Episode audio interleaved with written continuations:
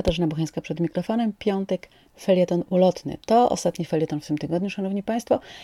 Ale mamy szczęście, ponieważ e, dzisiaj jest taki nietypowy dzień, nietypowe święto w kalendarzu, a mianowicie święto tych, którzy lubią rowery i do tego lubią jeździć nago na rowerze, czyli Światowy Dzień Jazdy Nago na rowerze.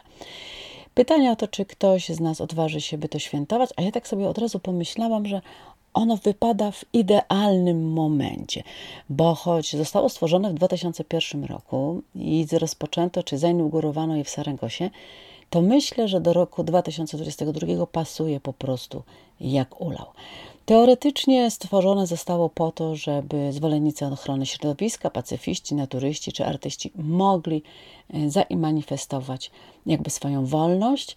No, ale mm, myślę, że w 2022 roku jeszcze jedna rzecz by nam się tu przydała.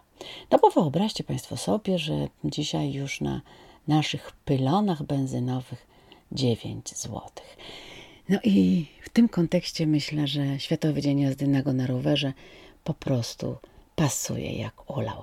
A gdyby zamiast blokować stacje benzynowe, e, zamiast wysypywać drobne grosze w stacjach benzynowych z dzbanków na znak protestu, może by tak właśnie pokazać, że te rosnące ceny doprowadzą nas do tego, że nie dość, że będziemy poruszać się na rowerach, to może i, krótko mówiąc, te ceny obedrą nas do cna i przyjdzie nam poruszać się nie tylko na rowerach, ale po prostu nago. Jakież to symboliczne, proszę Państwa.